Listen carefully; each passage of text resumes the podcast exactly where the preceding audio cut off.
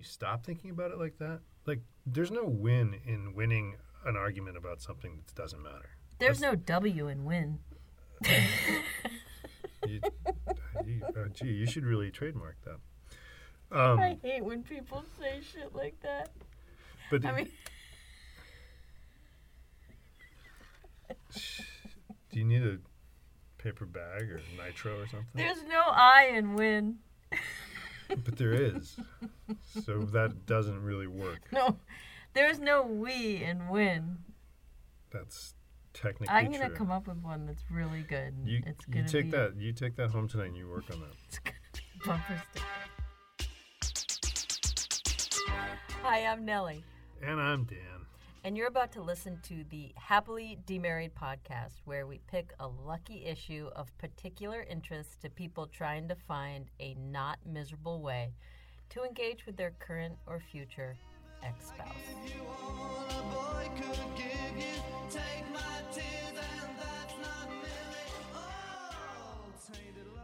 We're talking today about what to do in a situation where your ex is a douche.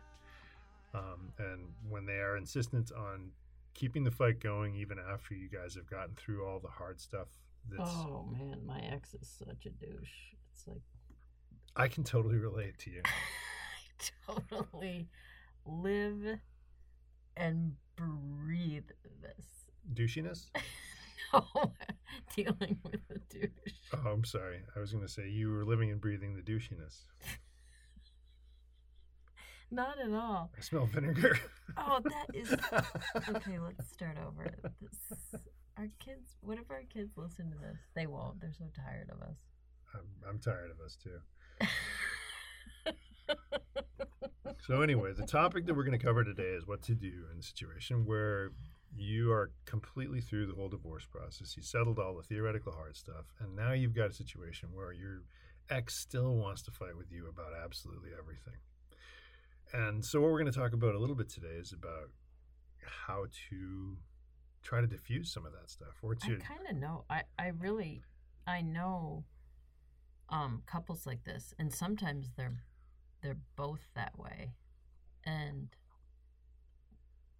I think you and I are hard. Like in our worlds, like we're hard to date. Like we get along with each other, and so if you're dating someone and like whatever, we're you're in your fifties, I'm in my twenties, and if you Tony Stone. That was British humor. That's good. No, we're both in our 50s almost. And if you're dating people and they're they're doing this like i i dated someone and it was like a battle almost every other day and they both it's like just like you say it was like an addiction they both got a got into it like they they really were they got some high or some adrenaline boost from trying to bring the other down and it was often Yeah, there, there's definitely a nar- narcotic effect. If fighting is something, uh, because it, it definitely affects you on a very visceral level, you feel it. And if it's something that you are accustomed to doing, it's easy to kind of stay in that, stay in that mode um, in a relationship that where you know all the buttons, you know what, you know a lot about your ex, so it's not hard to draw them into the fight if you want to fight. But the idea here is that maybe you don't want to fight anymore. Um, and maybe you're thinking that this doesn't have to suck all the time. And I know a lot of people who are in this situation where they're trying to figure out how to interact with their ex in a way that is at least civil. It doesn't necessarily have to be love and friendliness all the time. But the idea is to really try to, to kind of bring it down a notch so you're not always in a dispute with your ex. And you think about who this affects. Well, obviously, it affects you and your ex.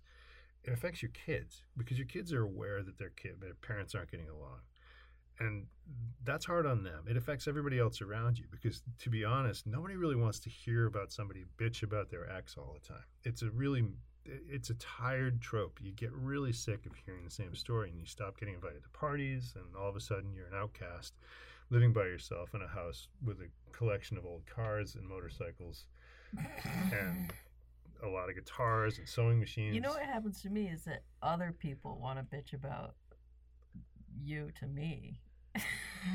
I don't blame them. They're, all- it- it- there's nobody who's bitching to you about me that doesn't have a valid complaint, and that's probably true. But let's um again let's. No let's one move ever on bad, from that. No one ever badmouths you to me. I'm sorry you feel that way. Um, They don't. Um, But the, so so let's talk a little bit about how like honest self assessment here because if you're in a situation where you think your ex is a douche all the time, you have to do a really careful self analysis, a really honest self analysis, and say, okay, what am I bringing to the party? Am I being douchey? Am I the one who's perpetuating this? And if you're a big contributor to those fights and you're one of the people who's instigating some of those, you got to own it. And if you don't want to do it anymore, then you have to think about how to de escalate and how to separate the fights that matter from the fights that don't. There's an awful lot of kind of bickering back and forth when somebody knows your triggers. It doesn't have anything to do with a substantive issue, something that matters. It has everything to do with just getting under that person's skin and making them feel the irritation that you do. I, I gotta say that one thing that helps me because I'm kind of like a right off the rip react kind of person, and then, and you know that about me. Like, I I, I think it's kind of obvious, but um, like right off the rip, I'm yeah, like, it's ready, fire, aim. And so, what's helped me a lot is to just do nothing. So, I'm sure about my emotions. I'm sure that I'm angry. I'm sure, uh, you know, I'm very always completely positive that what I'm thinking is accurate, and it's it, it's not. And so now that I know that about myself, sometimes just doing nothing, doing zero, and sitting there, if it's for, I mean, if you're right in a conversation, even if it's for ten seconds to just sit there if it's if it's not face to face and you can wait a night like everything everything changes. And you can you can change your point of view. And like i read i i like um you know the articles that i don't know if people know but dan writes corresponding articles to all these podcasts that you know a lot of people like to read instead of listen. Um but a lot of I- hear a lot of women especially say, but but like what if I start acting nice and he's still a dick? Like what if I start acting nice and he's still well, you feel better about yourself. Like that's that's the high you get is when you're like I'm going to I'm going to be cool. Well, it's kind of that's that's kind of a part of reframing the whole perspective on this stuff because you know if you start if you think about that relationship as a battle or a war, when you stop thinking about it like that, like there's no win in winning an argument about something that doesn't matter. There's no W in win. You, you, uh, gee, you should really trademark that. Um, I hate when people say shit like that. but I mean, do you need a paper bag or nitro or something? there's no I in win. But there is, so that doesn't really work. No, there's no we in win. That's technically I'm gonna true. come up with one that's really good. You, it's you gonna take be that you take that home tonight and you work on that. It's gonna be a bumper sticker. I'm sure it will. Um, but but Nellie's point is a valid one, if I can remember what it was. is that yeah, if you decide you don't want to do this anymore, you don't want to. You don't have to go into each argument. So if if your ex decides that they want to come to you with a topic that is typically incendiary and gets you pissed off, stop taking the bait. Don't rise to the bait. If it doesn't matter, don't give in to the urge to lash back. And you'd be surprised how effective it is in taking the fuel from the fire if you decide not to give them what they're looking for. It's really powerful to be the person who decides they're not going to have the fight. Yeah, And I mean, it pisses you- off the I person know. who's trying to. It's true, but you you did this in our divorce. I mean, you've trained me how to have a decent divorce. Like you make me, you make me think. And also, I, I used to send. I don't do this much anymore, but I used to send, like, and I could feel when I'm. You know when you feel when you're writing something and you're writing out of like adrenaline and anger. Like you Mhm. might not get that, but Don't know. I get do. high off that, and so I remember sending you these texts, and really they would be like seven or ten inches long like like just long long long like i'm not going to call him and say this i hate email and he's going to get this and he's going to like and you i don't know if you ever read them but you would always write okay or agreed and then i'm like I'm sorry you Wait, feel that way. That's I'm another like, one of my favorites. oh he agrees with me? Like i'm like i don't think he even read those seven inches but at least i typed it out. And now what i do with those is i type them in my notes instead of sending them. And i don't mean just with you. I mean with everyone in my life. If i have some weird interaction or like even like a a bad date um i just write it in my note i i write it in my notes on my phone and it gets the adrenaline out and and i and i can text but no one ever sees it and that's actually a hugely effective technique and a tactic. If you, I so all those seven inch texts that you sent me, um, I would read those, and a lot of times I'd type a nasty response, but I'd never send it. Not very often. Once in a while I would, but Oh, not very often. But I wouldn't save it. I mean, I just did it, and then I'd read it, and I'd be like, I can't send that, and then I'd say okay because I knew that that was the only way that it was actually going to come down to a point where we could get to a point where we didn't have to fight about it, or at least I didn't have to talk about it anymore. I- And I so- think so a the- I think a big, huge deal with this whole thing is that like, and I talk to a lot of women. Even it's even just relationships. I talk. I- I have a lot of female friends, and we all go through whatever we go through with, with kids or divorce or or anything. And a lot of times, they're not telling me how they feel. They're telling me what the ex did. There's never anything about themselves, and I and I always just go back to the center and I go, why don't why don't you get out of his head? You're not gonna ever accurately be in there. You're never gonna be able It's to be in totally true. someone's head. So I say, get out of his head and tell me, tell me what you feel right now, and without him included, just just yourself alone. I think a lot of women that have been part of a couple for ten to twenty five years and they do, they don't know what it's like to to be able to stand on their own and think for themselves and a lot of them you know you have to work you have to get a job now or you have to um do do things with your kids that the ex usually did. So you're sitting there in this like foreign land and you're just going guess what? He didn't take him to the doctor. He didn't do this. He didn't do this. He should be having the sex talk. He should be doing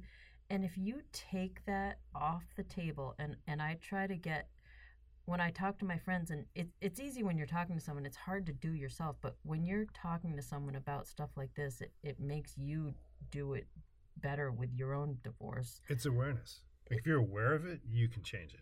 right and so so i can i can take you off the plate and and once i got divorced and stopped blaming you and took my own role in it like blame blame blame why blame anyone like you're already divorced be happy about it and move on if you're going to be sad about it you're you're never going to reach I, I guess not sad, but if you're going to be angry about it and hang on to that, you're never going to reach a, a, a place of peacefulness.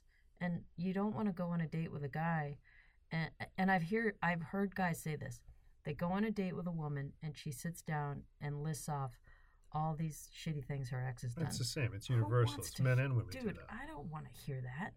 I would never want to sit down to dinner with with someone I'm interested in and hear what a horrible person his ex is and why he's justified. And but but a lot of that is what. So when you when you're together, I think people have a tendency to think of themselves as a couple, and you think you're inside. It's almost like you're thinking with one brain, even though that's not technically true. But when you're divorced, you don't really have a choice. You have to write your own story, and you get to craft that narrative any way you want. Well, for a lot of people, that narrative doesn't become about them; it becomes about their ex, and that narrative is it takes a really unpleasant view of how that ex exists in the world. So you're sitting there making all these assertions about what your ex is doing or not doing, when in fact, the only thing you can control is what you're doing.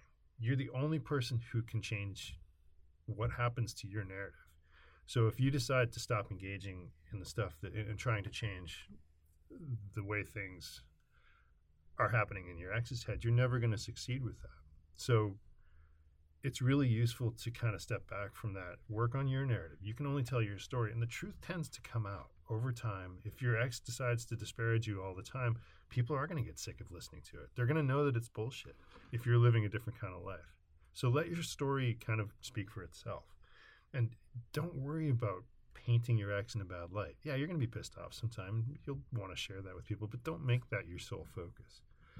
So, in terms of how you, I'm going to try and bring this back because I don't want to make this too long, but how do you address those situations where your ex is insistent on having a fight? Well, one of the things you have to do is don't say more than needs to be said. Don't bring, take the emotion out of those conversations to the best extent you can. So, if in Nellie's case, she's sending a seven inch text, and I don't really have anything in there that I need to address, if it's not really important stuff, I'm not going to say more than needs to be said. I'm not going to make it personal. I'm not going to make it emotional. I'm not going to cast aspersions of her and tell her how she's all wrong. I'm just going to say, okay. If it's got more life than that, she'll continue to try to pursue it. Yeah, it's just train. It's all training. It's like It training your brain to not hate. It's it's it's so hard to do though. It's totally hard to do, but this is all about learning to let go of what you can't control and staying focused on the stuff that you can. You got to learn to let this stuff go. It's okay not to have the last word. Sometimes not having the last word is better than having the last word. not true. It's really true because what, what that means is that you, no, it means that you can sit there after your seven inch text and after I've said okay, if you want to go on and on and on and pursue it, and I continue not to engage, I'm feeling okay. I'm sitting here in my whatever, doing whatever I'm doing. I'm not letting that overtake my life. Where you're still spinning on it. I'm not saying you specifically, but whoever's spinning on that, that stuff is consuming, and it's it distracts you from working on the stuff that you can change. So you're, let your ex go ahead and try to frame an argument that makes you look like shit. The truth is, is that you can make yourself look good by not doing anything, Yeah, by doing zero. um, which is a lot more fun. To it, it's it just makes your life it just makes your life so much more comfortable and so much less angsty.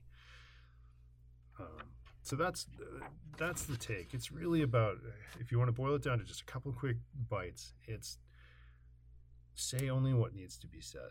Don't take the bait. Learn to let it go. It's not about wins and losses. It's about fighting the fights that matter and letting the ones go that don't. Even though you're still kind of a douche, but you're working on it. It's nice to see that. I'm sorry you feel that way. That's it for today, everybody. Uh, Thanks for your time. Bye. Bye.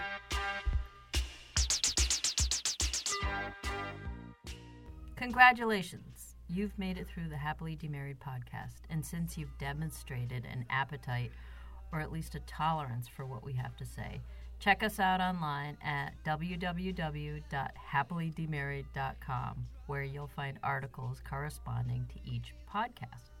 Sign up for a very prestigious emailing frig. Sign up for our mailing list. okay, let's try you know why again. messed up? Because you didn't get to say www. I know we should probably like, not say www. Yeah, www. www. Sign up for our very prestigious mailing list or send us your questions or comments to questions at happilydemarried.com. Tainted love.